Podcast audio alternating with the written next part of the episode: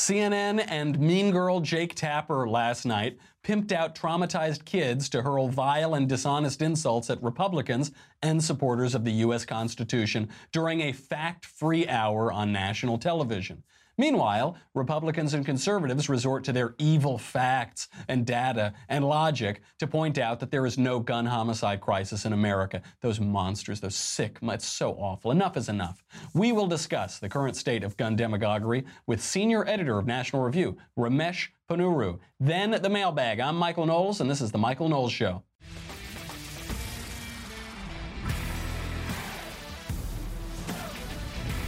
We have to get a little bit better at scheduling our interviews because we, we I just finished talking to Ramesh. We didn't pre-tape him a couple days ago or anything like that. We pre-taped him like 15 minutes ago. So we'll get right ahead and bring him on. This was really awful. If you didn't see the CNN show last night, I'm not even going to play it. It was so despicable. It was just mean girl Jake Tapper sitting there doing that frowny Jake Tapper, I'm a fake journalist face, and letting these kids, these poor exploited kids, be used as human shields to compare Marco Rubio to mass murderers and to hurl untruth after untruth on national television, knowing that nobody can criticize uh, young kids who, who have just been traumatized. So, to talk about it, we will now bring on uh, and talk to Ramesh Ponnuru for an interview that we did about 45 seconds ago. Ramesh, thank you for being here. Thanks for having me on. So, Ramesh, Democrats are insisting that we do something that's in all caps and with several exclamation marks afterward because enough is enough, also in all caps, also with a lot of exclamation points. Uh, they're proposing all sorts of laws right up to the repeal of the Second Amendment. And actually, that last one was proposed by a, an erstwhile Republican.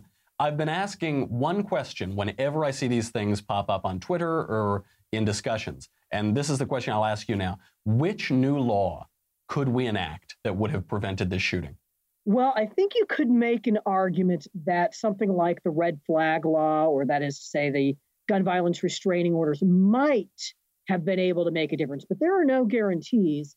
And a lot of the suggestions that are being made um, are either sort of fantasies that would never happen, or they are things that would have an extremely limited impact, even if they were achieved. Do you find one thing I love about your writing is that you're you're like a normal person when you write, and it isn't this hyperbolic and these these crazy things. And so you had, you had a piece out uh, today, I think, a case for small steps to fix a big gun problem. Um, what are some of those small steps? Well, the red flag idea is one of them. I've always thought there is some merit to the idea of establishing um, sort of good Samaritan laws on the same model as we've had various reporting requirements for people who suspect child abuse. It would be a reporting requirement if you suspected somebody poses an imminent threat of harm mm. to somebody else, or if you are providing a law against providing access to guns or bombs to somebody who you think is dangerous. That's the sort of thing that you probably wouldn't actually be prosecuting people for it very often, as people are not prosecuted under those child abuse statutes. But I think it would help change some norms. And if you had had those norms in place, some of these mass murder incidents, for example, um, the Connecticut, the Sandy Hook slaughter, could have been prevented. Uh, well, this this is interesting because uh, uh, most of these proposals you hear seem to me either they they would be such an infringement of civil liberties that they would be politically impractical uh, and probably not desired either, or they wouldn't prevent these shootings. And in the case of Sandy Hook, and in the case of this shooting in Florida, there were so many red flags from the beginning. His mother called the police to talk to him because he was such a nut. He was torturing and killing animals when he was younger. Adam Lanza at the Sandy Hook shooting was clearly uh, mentally insane and just stole a gun from his mother. Uh, now, whenever these debates happen, the left tries to take all of our guns. And the right points out that we need mental health reform in this country. We close down all of the insane asylums, and it's virtually impossible to commit people against their will. Do you think that there's any political practicality to locking away lunatics, people like the shooter at Sandy Hook, or people uh, like we see in Florida, where there's so many red flags that they're, if they're a danger to society, we might just lock them up and not have to worry about them? Look, I think involuntary commitment in some cases of severe and dangerous mental illness ought to be on the table. Um, it may be politically impractical, but if so, it is only slightly more politically impractical than banning assault weapons. I mean, recall that in 2013, when Democrats held the Senate, they were only able to muster 40 votes for banning assault weapons. So that's a pretty uphill climb, too. Uh, and the last time we had an assault weapons ban on the books, its impact on American crime was indetectable.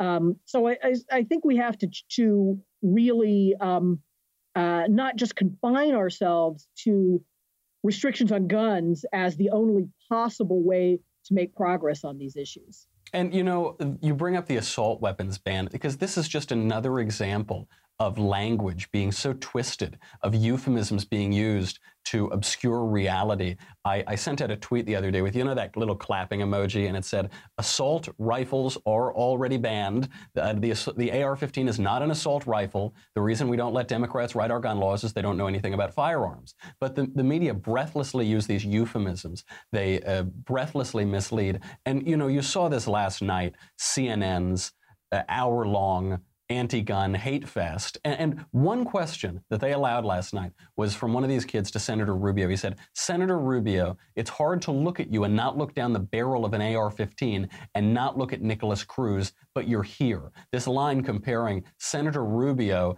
to a mass murderer without, and, and, and the, adults around him, of course, allowed, they're, they're the ones really responsible. This kid is traumatized, and they're exploiting this traumatized kid to hurl vile accusations at Republicans and supporters of the U.S. Constitution.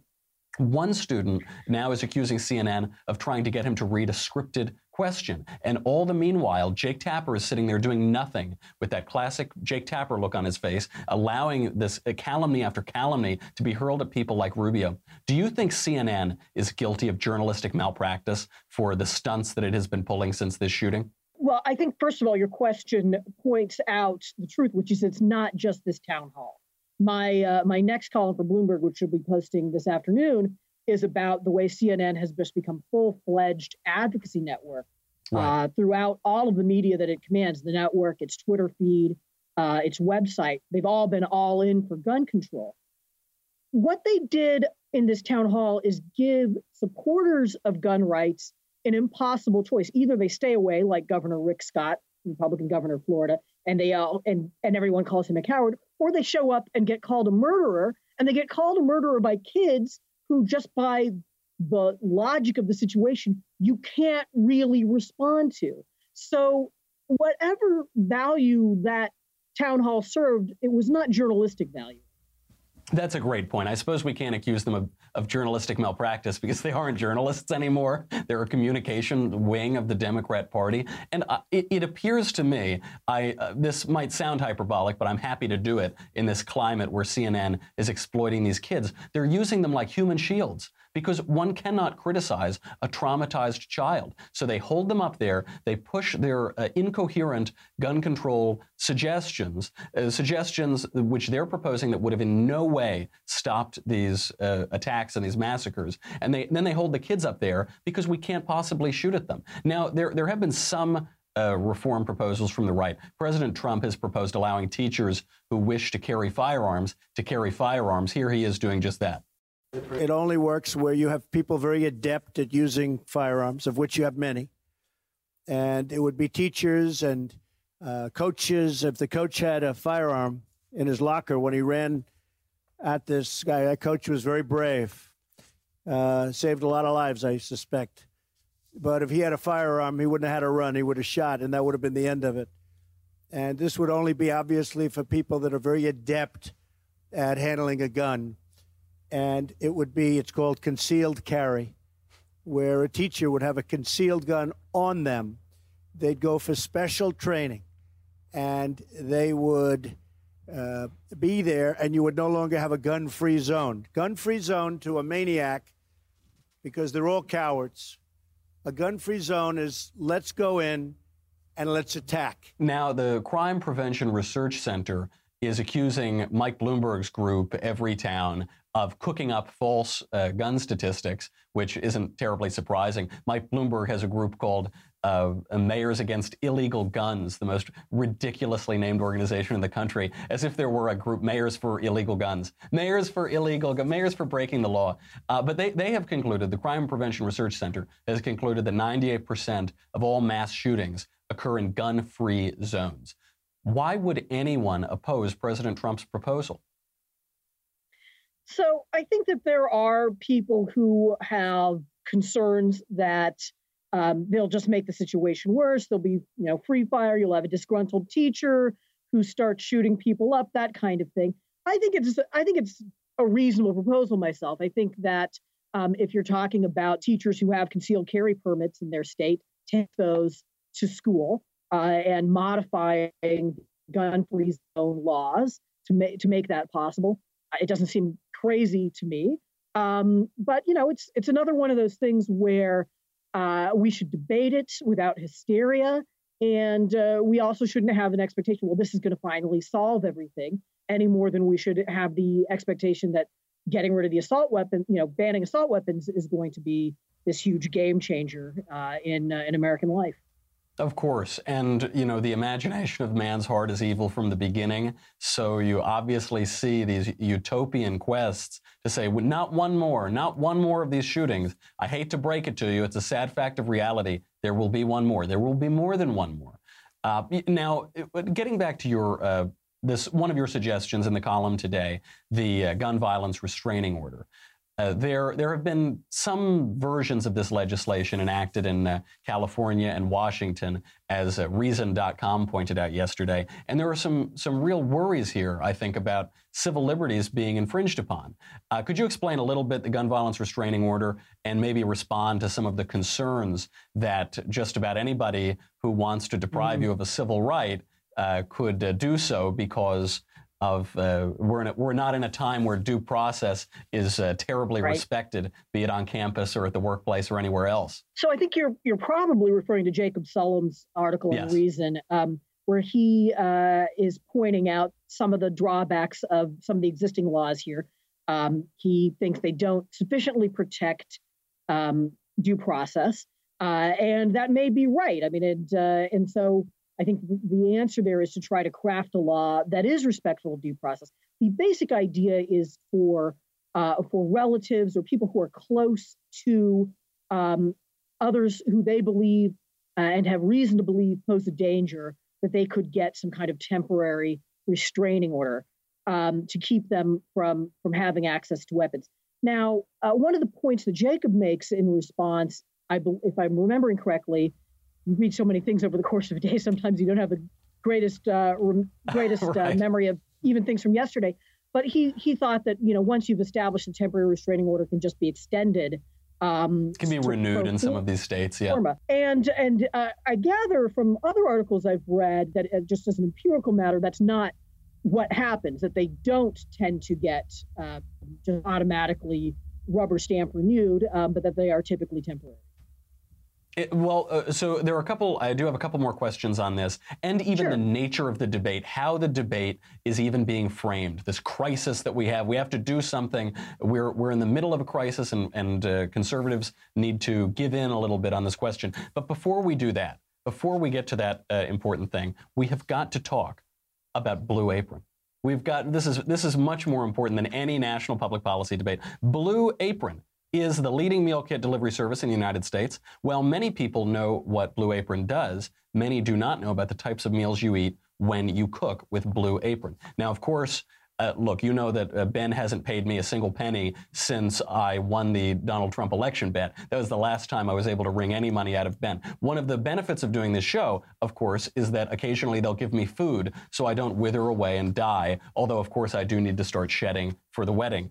Uh, a Blue Apron is wonderful for this. I, I kind of assumed you know, you'd just get a, you'd get the same old meals every so often, and uh, and I'd have to yell at sweet little Alisa to cook them and everything. But that, but that isn't the case. At least the first part's not the case because they change up their uh, recipes all the time. So whether uh, you know you're not you're not just having burgers for dinner every night, you're having short rib burgers with a hoppy cheddar sauce on a pretzel bun, maybe. Maybe you're having seared steaks and thyme pan sauce with mashed potatoes, green beans, and crispy shallots. All all in under 45 minutes and without a trip to the grocery store, which is really good. I, you know, I'm a millennial. I do not ever leave my sitting vessel. I am fused to it permanently, and that's why Blue Apron is very good for that. It is the number one fresh ingredient recipe delivery service in the country. Blue Apron's mission is to make incredible home cooking accessible to everyone. Blue Apron achieves this by supporting a more sustainable food system. And trust me, I need that because whenever there's food in my apartment, I just devour it because I am a little bit of a gavone. I'm sorry to tell you. So it needs to be a little bit more sustainable.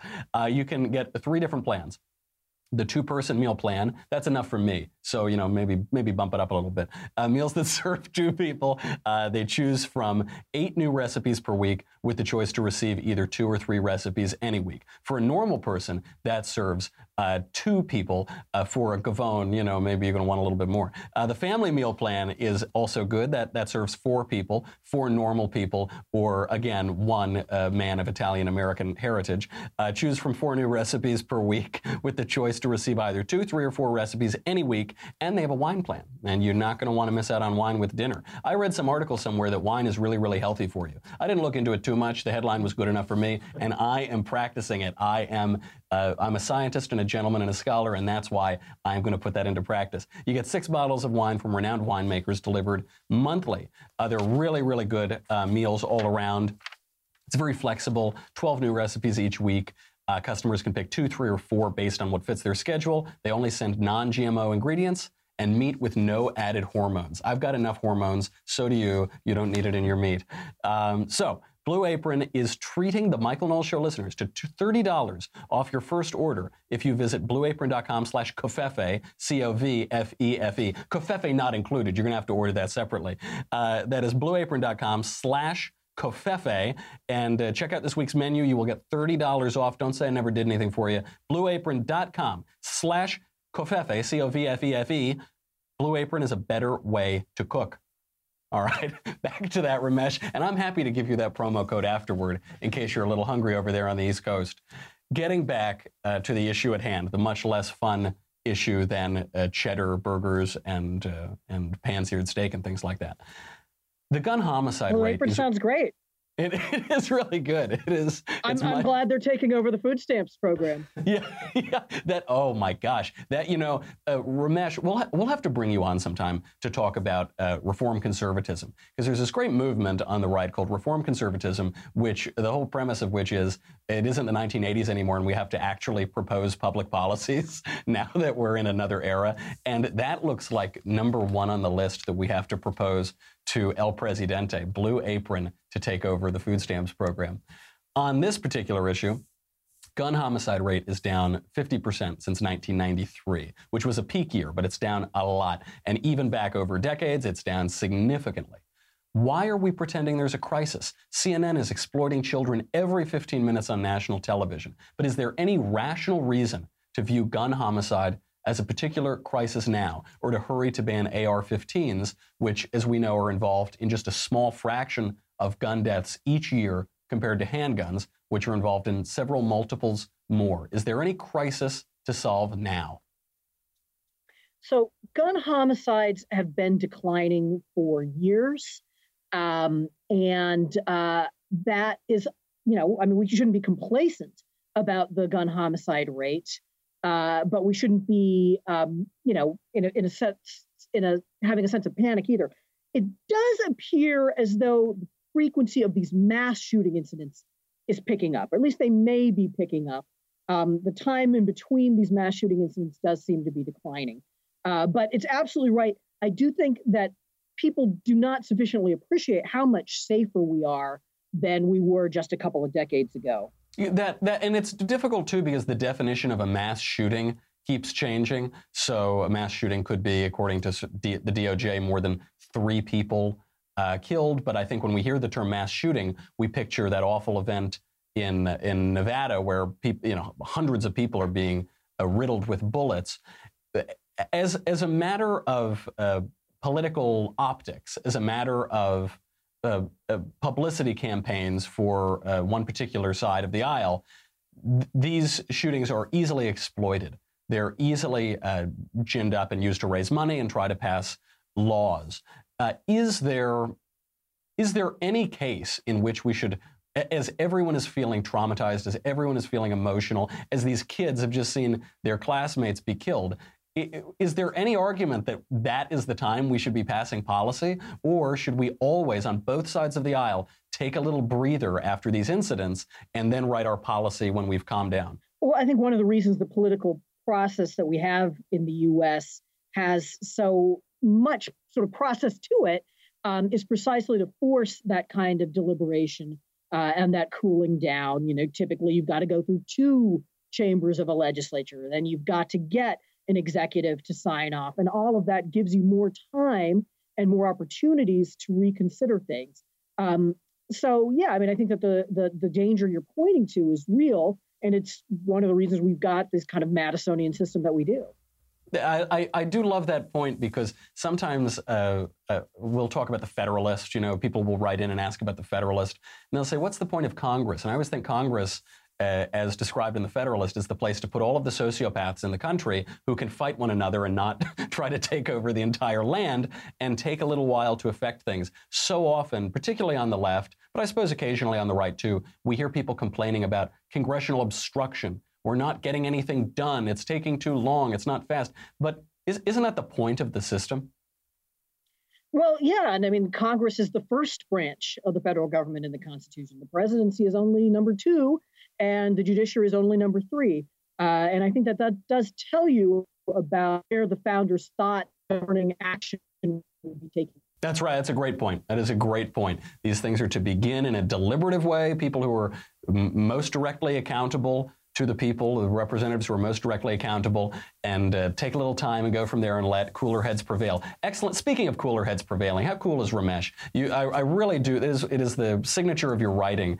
Is a, you, you've somehow made it through a fair bit of time in politics and political journalism, and not just gone completely off the deep end and get emotional at every issue, which is uh, really an excellent part of your writing. So Ramesh, thank you for being here, Ramesh Ponnuru. Uh, you can read him at Bloomberg and the National Review and and everywhere else on the internet. Uh, thanks for being here. We have got to get very quickly to the mailbag. You're welcome.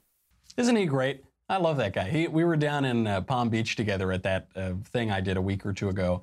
And uh, yeah, he's, he's one of the few people in politics who is just com- keeps emotion completely out of it and always appears to to take things pretty coolly and pretty rationally. So we'll have to bring him back and talk about the many other things because I do get a little riled up when I look at how CNN ex- is exploiting these kids. You look now, somehow overnight, all of these kids that have been trotted out on television have a gazillion followers on Twitter and little blue check marks, and and they're being uh, they're being used by the political left to push an agenda that has nothing to do that w- demonstrably would not reduce gun homicide in America. It's really really sad to see and the adults in their life, everyone from their parents to the heads of CNN should feel deep and profound shame that they're letting this happen. It's really really awful and uh, if they if they can stop it, I think it would not not only help American political discourse, but it would really help these kids. This isn't going to age well, and these kids are not going to look back on this in 10 or 20 years and say, "Oh, gee, thanks, mom. After I just saw my classmates get mowed down, thanks for trotting me out on national television. Thanks, CNN. Thanks for using me as a pawn in your sick war against Donald Trump. Thanks so much. That was really nice of you to use a 16 or a 17 year old kid that way. R- really awful. I, I hope I hope there's a moment of introspection for them." But knowing CNN, there won't be. Now, look, we, we have been talking about security a lot in uh, in the last few weeks, and this actually ties in very well with a really innovative, excellent uh, uh, sponsor that it not only helps keep the lights on, but helps keep neighborhoods safe. Unlike a lot of the ridiculous nonsense being pushed in the political sphere right now, this is one way that demonstrably you can help keep yourself safe, your home safe, and your neighborhood safe, and that would be with Ring. Ring is really good. You've heard me talk about Ring's uh, innovative home security clip for a while. They have been sending us actual footage of a ring busting crooks in the act. And they're really unbelievable. You actually have to see it in practice to believe it. So I want to share this one with you. Basically, if you haven't seen this one before, a woman runs up to a porch to steal a package from the doorstep of this porch, and then this happens. Hey, put that down.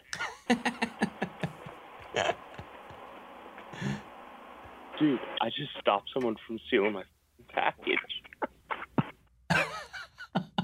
I really like that because she do, she does that thing that liars and crooks do, which is the minute you call them out on on their wrong deeds, they don't they don't even blink. They just pivot and turn around, or they just they just, like it doesn't even. They're just okay. Got to get out of here. I guess this one isn't going to work. Notice the color of the hat she's wearing. Wonder if that relates to any of her activities in the political sphere. Who knows? Who knows? Who, who am I to judge? Uh, so, anyway, you see this happen all the time. They did a study in one of the not so great neighborhoods in LA where Ring just passed out some of their equipment. I said, give this a try.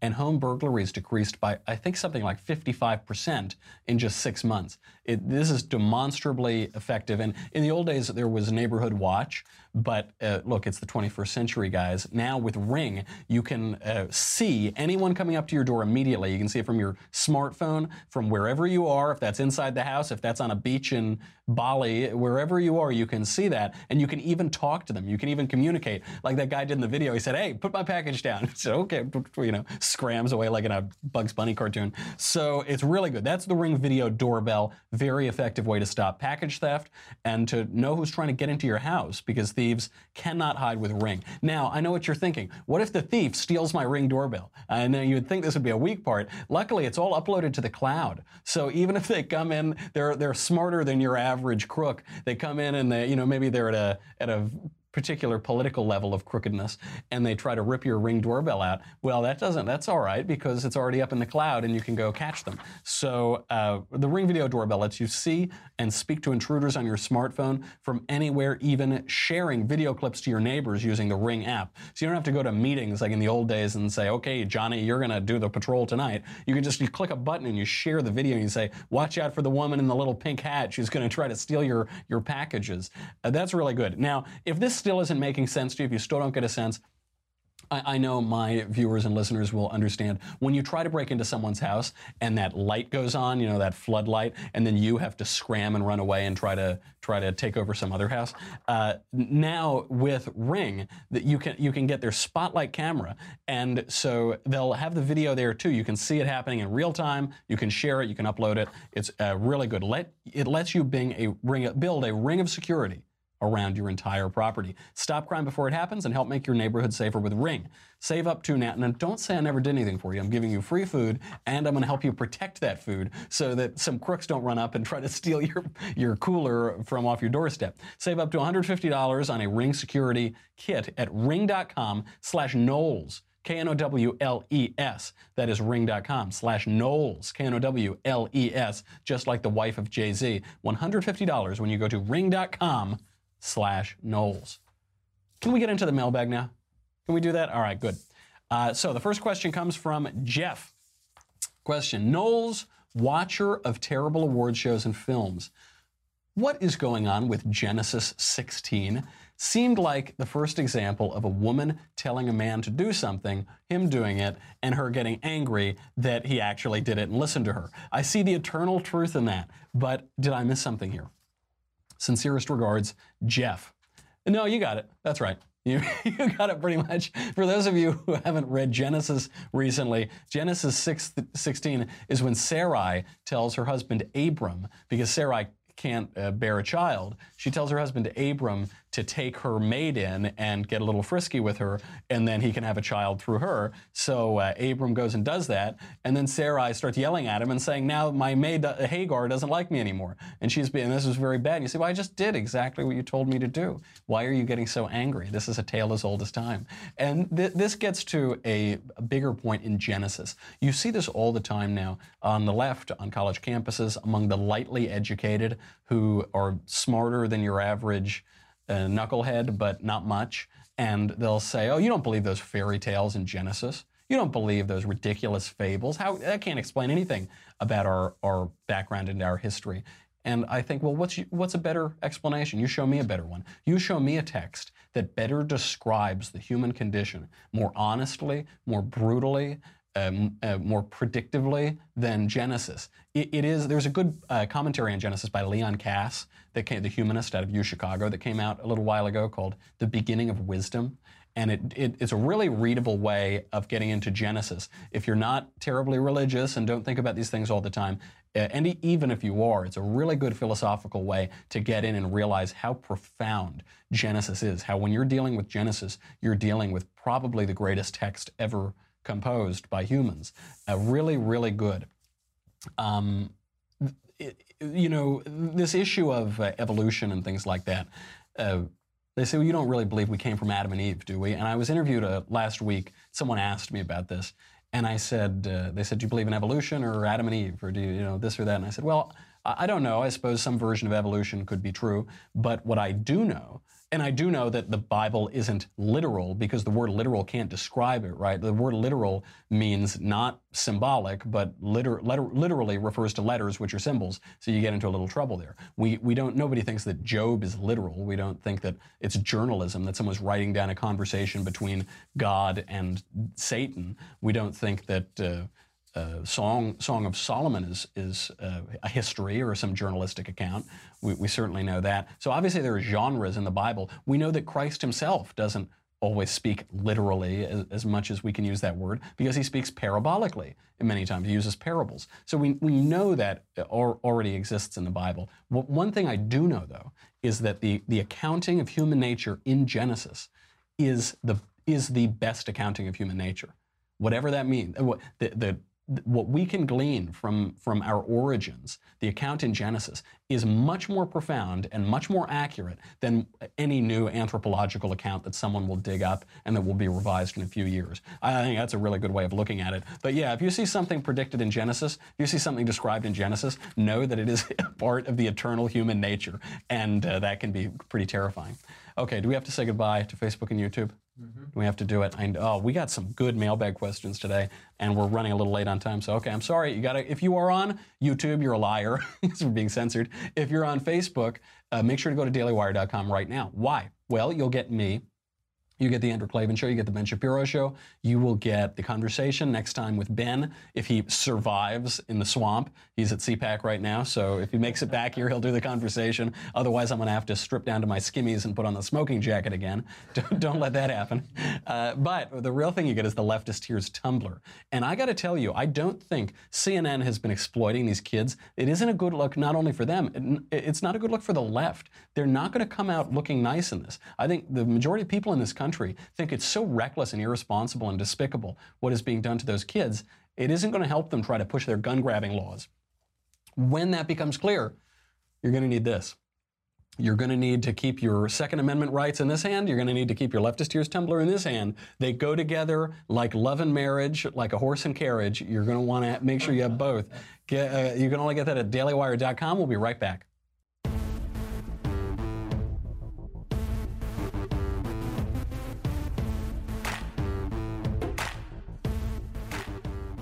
Next question from Andy. Hey, MK, how do I come out of the Trump closet to my friends and family? Are you in Trump's closet? Let him, let him out of here, President. He, no, I understand what you're saying. I had to do it too.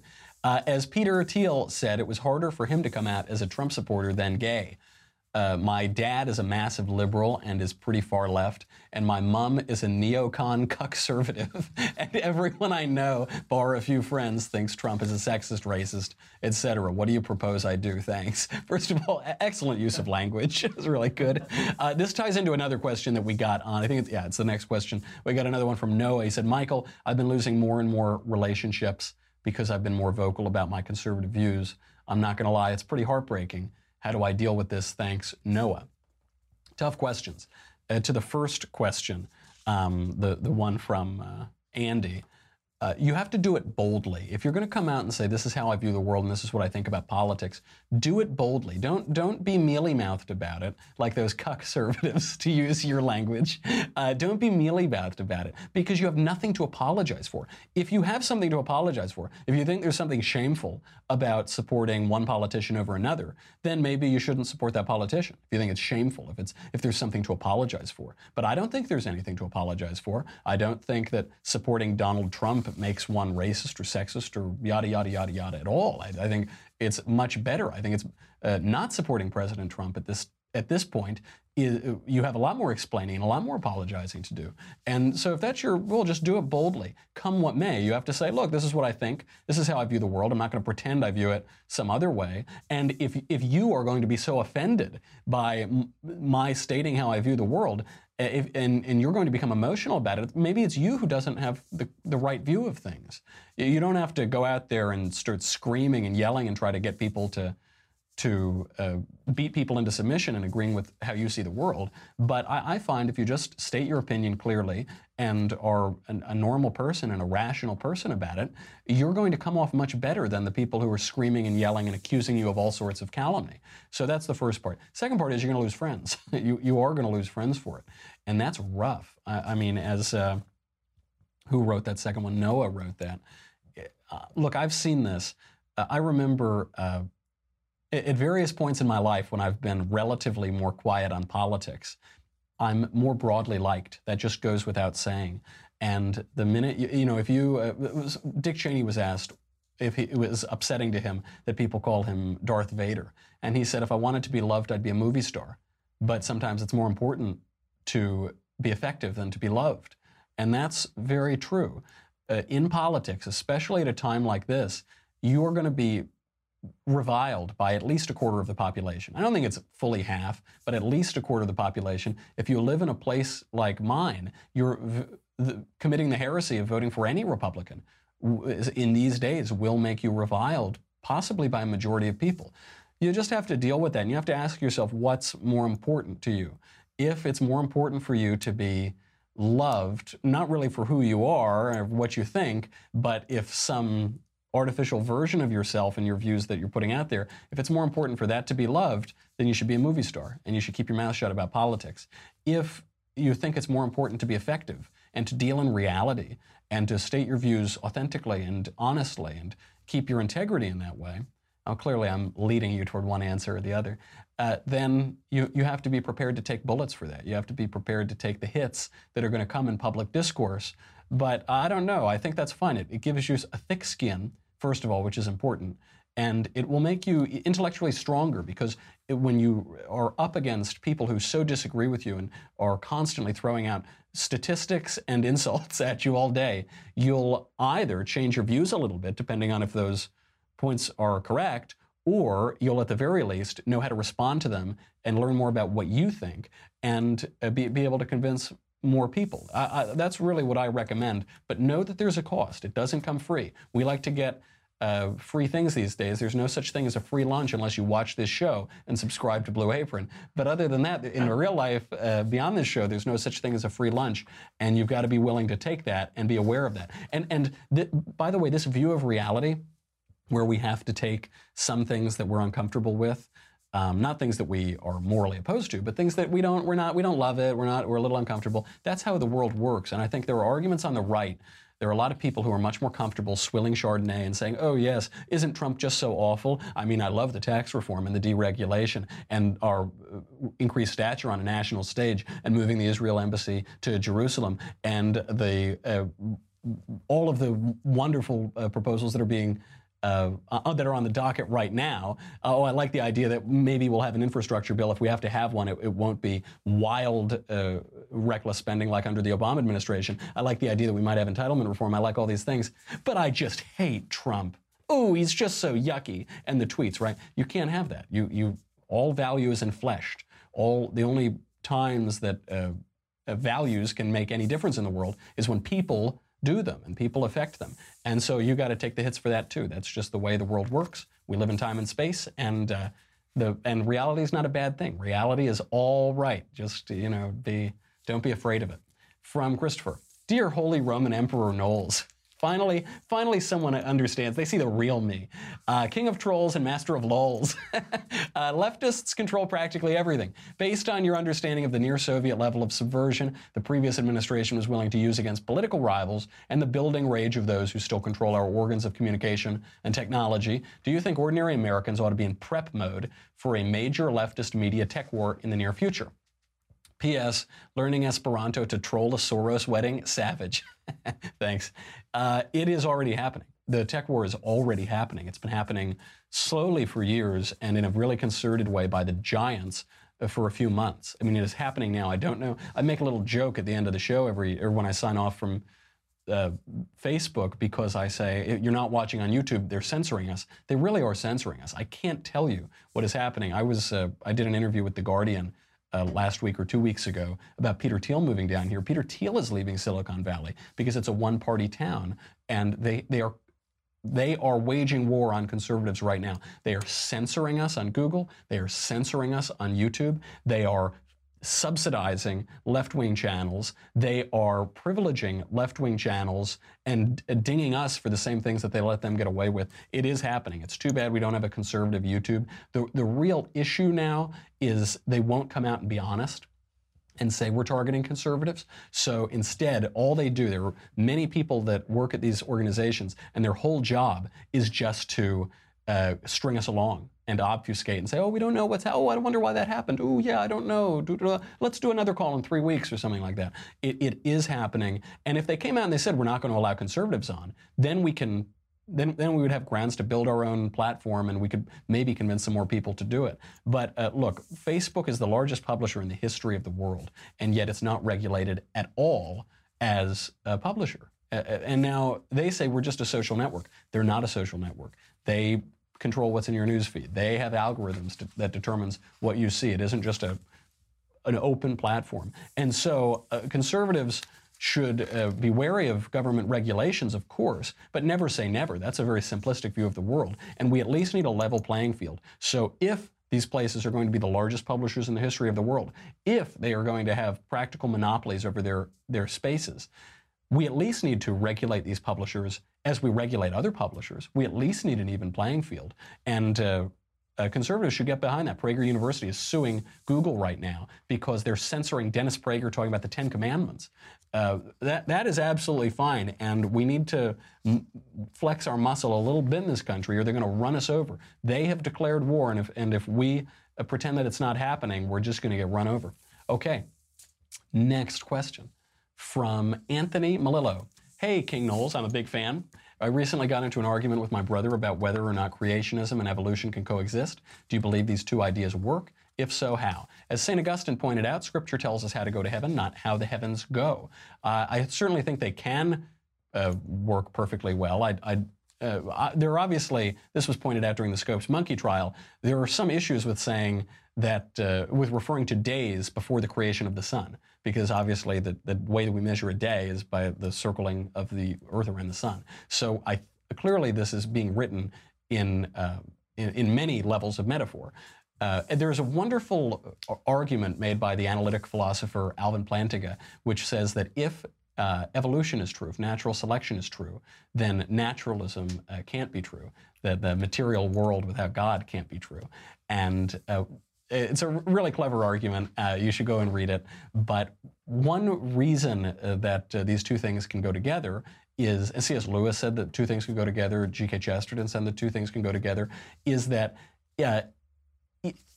we must have faculties of reason. So if everything is just totally material, if there's no such, if there's there are no ideas, no forms, no there's no metaphysical world, then we can't rely on our faculties of reason to tell us the truth. We can rely on our faculties of reason to tell us things that will be advantageous to us and help, help us out of situations. But we can't rely on them to, to tell us the truth including our own thoughts about natural selection and about the creation of the world. So I, I would al- always urge caution on these things. I don't think that they're in conflict at all.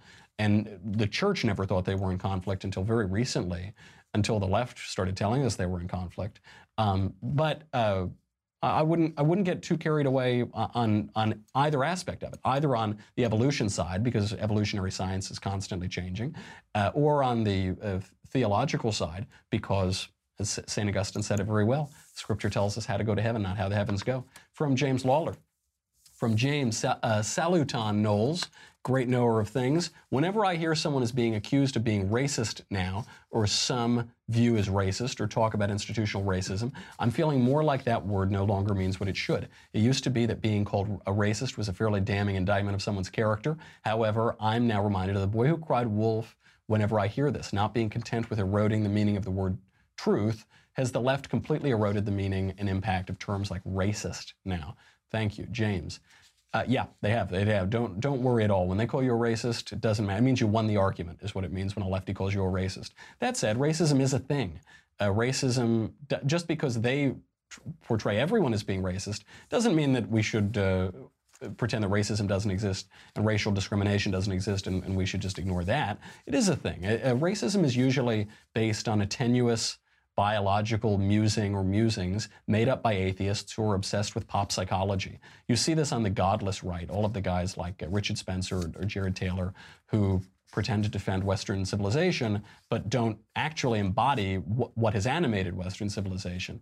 Uh, whenever you see people talking about pop psychology or evolutionary psychology, or talking about uh, racial differences and their implications for public policy, uh, take it with a grain of salt. It's, it's, I think people uh, cherry picking evidence and not really thinking that deeply. People who aren't geneticists, people who aren't biologists, trying to draw conclusions because uh, it's you know it's fun and they read some pop science article somewhere. If we're going to demand serious contemplation of things, we should demand it across the board.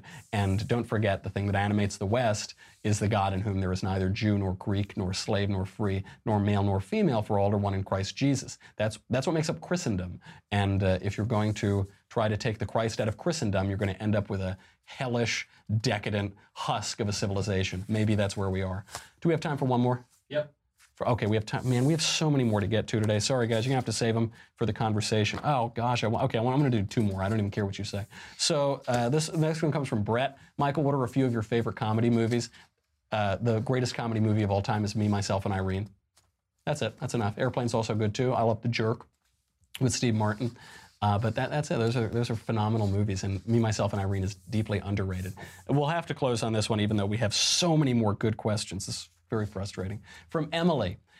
Dear Captain Covfefe, you mentioned that donating to political campaigns is an extension of free speech. While I think you should be able to do what you want with your own money, I don't see it as an extension of free speech. I don't understand the problem with limiting campaign spending so long as everyone is limited to the same amount. Can you explain your views on this a little bit more? Thanks. Love the show. Yeah, you bet. If I want to make a sign that says vote for Johnny for city council, uh, that costs money to do that. It isn't free. You have to buy the materials to do that. You have to put them up somewhere. Uh, any any use of my political speech in a campaign will involve some kind of money. And if I really think if if uh, good good old Johnny is running for city council against wicked Mr. Nazi, I I don't want to be limited. I don't think that Wicked Mr. Nazi and Good Boy Johnny should receive the same amount of money to run their campaigns. I think it, there will be a clear expression of enthusiasm by who donates to these things. And plus, we also know that money doesn't decide elections. Donald Trump was outspent two to one. He still won an electoral landslide. Uh, there was a, an important case um, that was filed by James Buckley, the United States Senator from the Conservative Party, and uh, also the brother of Bill Buckley um, th- that uh, helped to determine this.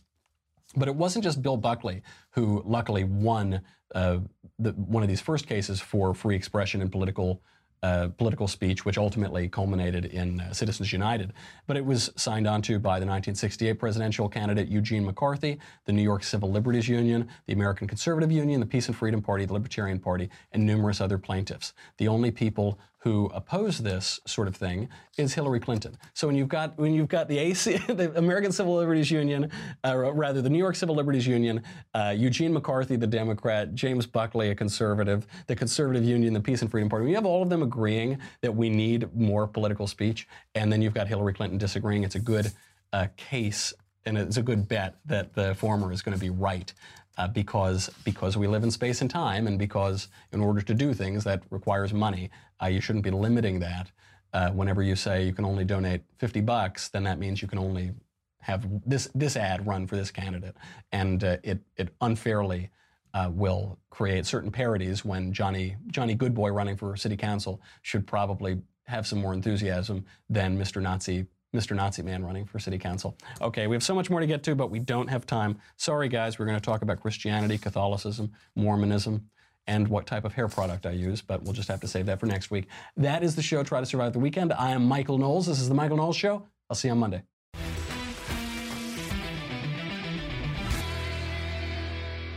The Michael Knowles Show is a Daily Wire forward publishing production.